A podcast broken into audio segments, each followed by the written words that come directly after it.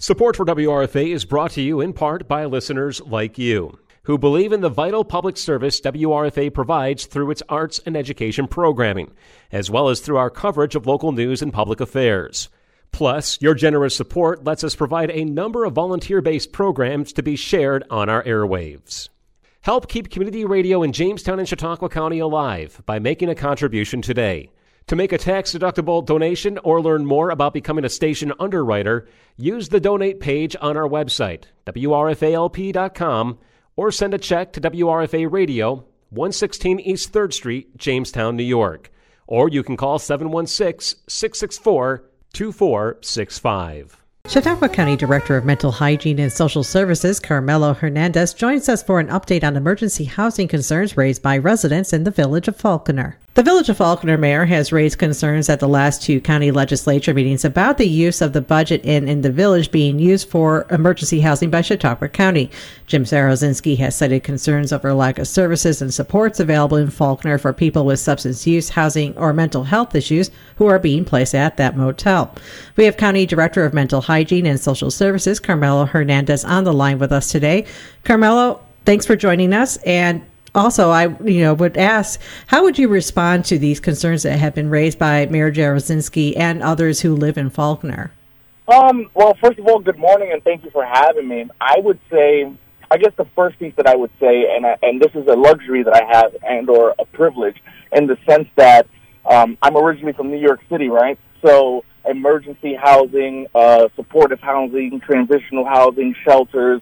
It's kind of the norm. It's the way I grew up, so it's normal for me. But when we're talking about rural counties, I could most definitely see how it can be, you know, alarming, concerning, and we do, you know, things that we don't understand or, or quite have a good grasp for and feel. I could most definitely understand where there be, you know, concerns, questions, and maybe even some clarity uh, in terms of, you know, why is it being used and and in the sense of for how long. So I mean, I think everybody in the community probably has questions, and I and I mean, I think a big part of it is is just the awareness and the knowledge of it. Mm-hmm. And when it comes to, I mean, the Budget Inn has been used for a number of years by Department of Social Services for this emergency housing, whatever the cases may be. So this is not a new, I would say, not a new contract, so to say. And when I've talked with County Executive PJ Wendell in our monthly interviews, he's also mentioned that the Budget Inn was one of the hotels or motels and facilities in the county that also said, okay, yeah, we're willing to accept people. So there's a kind of a situation where this is not new. And also, this is happens to be one of the locations that said they were willing to take people, right? Um, yes, correct. Correct. Um, this is not something that is that is brand new. This is something that has been going on for quite some years. Uh, the, uh, I've been briefed prior to COVID. It has been something that has been going on, and I think one of the things that um, should also be added. Uh, a big reason it's used um, as an emergency shelter. Not only is it because of you know the mutual agreement, but also because uh, we don't have a lot of uh, brick and mortar uh, shelters up in Chautauqua County. I, I believe I mean, we do have the mission, but in terms of families, uh, women, um, transitional uh, supportive housing, so it's just a housing crisis across the board, and it's it's across the U.S., not just uh, specific to us. But one of the main reasons that hotels are our go-to is just that we don't have we don't have the resources, we don't have the brick and mortar, we don't have the uh, agencies coming in and saying, yes, we want to break ground here and we want to, you know, put something up. That's going to take even more conversations and, and, you know, uh, it's deeper conversations even with the community because I, I think it goes both ways. I think if we look at, yes, the budget has been happening for some years and, and, uh, there, there's concerns and, and I understand that. I think that when the time comes where we build a brick and mortar, whether it's supportive uh, transitional and or emergency shelter, um, you know, I think some of the conversations may still be there because it, it, if we build it, when we build it, it's gotta it's gotta be built somewhere, right? So the question becomes, where does that somewhere be, uh, go? And I, I think the questions are good that are coming from the community. Yes, it's something that is not new, but I think it, it creates that that uncomfortable conversation that this is what we're dealing with day in and day out. I call it pandemic 2.0 um, it's just something that it was. It's always been here. Um, but it it has you know gone a little bit more extreme ever since the pandemic, and you know as we're trying to uh, get out of it, figure it out. I mean, post COVID, we're post COVID. But um, you know, cost of living has gone up, inflation. There's many factors here, many variables that I think I'm happy the conversations are coming up because now we can have those deeper conversations. Mm-hmm. And I think you know you at likening it to like you know like a pandemic 2.0. I think that's a a good way of I, I think it's, it's a good way of describing it because we saw so many things that were heightened. You know, issues that were ex- existed in the in the community and uh, and even nationwide just been exacerbated because of the pandemic and what happened there and that now it's kind of like well we may have had a handle on it before but now we need to really wrap our hands around it is what is the county i mean i don't know what you have going on with either mental hygiene or with department of social services is working with community groups on um, addressing having enough emergency housing or shelters for, for those who are homeless. I, I, I don't know. Are you part of that homeless coalition, or what actions have been happening lately? Um, we do have uh, a couple of our team, uh, quite a few of our teammates uh, that are part of the housing coalition. Uh, we have, we do have the code blue that is going to be taken into effect. We do have partners that we're partnering with. Um, I think the biggest thing that that we, uh, and it's something that I've acknowledged since I've been here, yes, we do have a lot of services within our county. Um, obtaining the access to those services, uh, you know, sometimes it's, it's a little challenging for many reasons, and it's not because the services are not there. But I do believe when it comes to this, the, the housing, um, and when it comes to anything, I, I, I believe you get the experts to come in. Um, so our uh, OTP, uh, our methadone clinic, that's in Dunkirk, uh, Safe Point Lighthouse. I had a meeting with them. I know them from New York City. Uh, they do have uh, they're called the Acacia Network. They have actually supportive housing and or shelters um, in uh, Bronx, New York. I believe they have one in Brooklyn. I know they opened one in Erie County in Buffalo. I know they're breaking ground in Syracuse.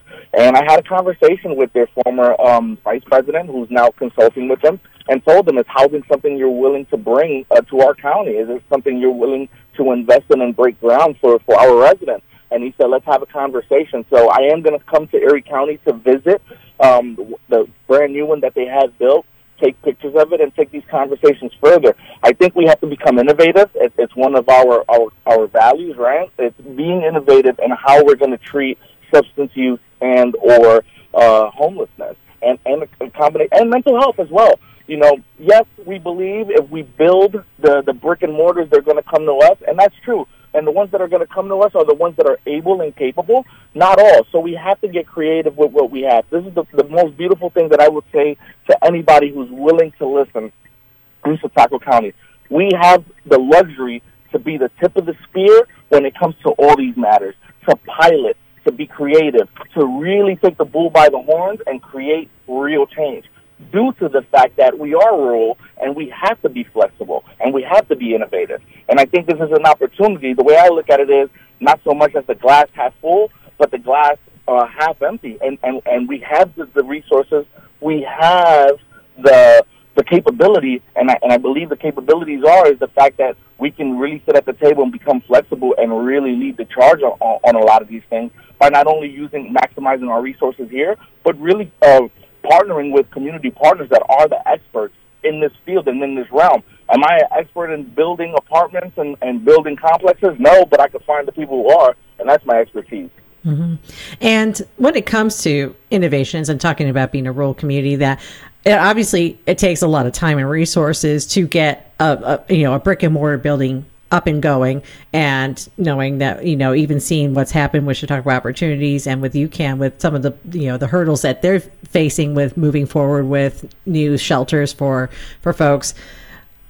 Knowing that you're probably going to be in a situation where you're still going to need to use places like the budget inn and other locations around the county for this emergency housing or temporary housing what is the county looking at doing to help those individuals access services that could help them get off, get on their feet, or get to maybe the next level, especially when they are not located in walking distance of Department of Social Services. Like obviously in Falconer, I mean, with how you know the distance between there and the city of Jamestown is quite great if someone doesn't have a vehicle or mode of, of, transportation. So, what what is the county looking at doing to help alleviate some of the issues that they have there with for people who are staying there without services? Well, one of the biggest things that we're looking at is is really being innovative. Is is um, I stated earlier is okay. How do we get uh, services inside of the Budget Inn um, legally? how can we uh, get get the the blessing from the the state and really becoming creative and, and sitting down and having that that conversation and being innovative in that way. Um, that's short term. Um, one of the reasons I I decided to have the conversation with um, the Safe Point Lighthouse folks is because something that I, I'm pretty sure they've mentioned uh, the building up in, in the northern part of the county, the uh, Dunkirk. They invested their their money into it. Uh, so they they bought the building. They they they're willing to invest. They're willing to to come to the table and invest. And and that's something that we need um, is someone that not only knows the the, the work, um, knows what it's going to entail, but is also willing to come in and willing to invest and say, hey, I'm here for the long haul. I'm, I'm here to to really uh, provide change and really be a community partner. So I think it's it's it's twofold, right? And I think that one piece that we have to look at always is self determination sometimes we'll have folks that are saying, "Hey, listen, I just need temporary housing for for a day." Uh, they won't tell us that that is for a day, but they'll come in, meet all the criteria for the emergency housing. Uh, it'll be a day, and then when we say, "Hey, we're ready to help you out," we came with the, you know, we got everyone here. We're ready to provide services. We're ready to help you through this. And they'll say, no, I'm not ready. I'm, I, I'm okay. I'd rather uh, leave and go to the, the warming shelter or leave and go elsewhere. So self determination is a huge, huge, huge piece that I think we underestimate sometimes because we're we're, we're fixers and we want to fix things. And you know, clients, as long as they're able to, you know, have their orientation times four, where they're able to, you know, have good bearings and and know where they are, know what they want. They, they could decide, I just don't want your services at this point in time, and that sometimes is a struggle, and that sometimes is hard to accept because we want to do good and, and we know what they need and sometimes you know the clients are not ready or when they're ready it, it, they're ready right now and we have to be able to provide it right now at that moment and that's something that we're really trying to bridge the gap and meet in the middle Right. And I, have heard that mentioned before that, especially with dealing with the homeless population in this downtown Jamestown, is that you can offer everything that is available to someone, but they need that self determination to decide that they want to accept that help. So, is there anything else that you would like to add on on this t- issue? I, I, have the press release that the county sent out, so I didn't know if there's anything else other than that that you'd like to add to. Um, the one piece I would like to add is just in terms of, of, of education and psychoeducation um, these these housing complexes, these these shelters, like everything else, they do come with rules and regulations also. And sometimes uh, our our residents and our clients will opt out due to the rules and regulations. The same thing, eh, UCAN has rules and regulations. See, like everywhere, it has rules and regulations. So I I, I do. I'll say this, and and I think it's in the press release. I, I believe I mentioned it.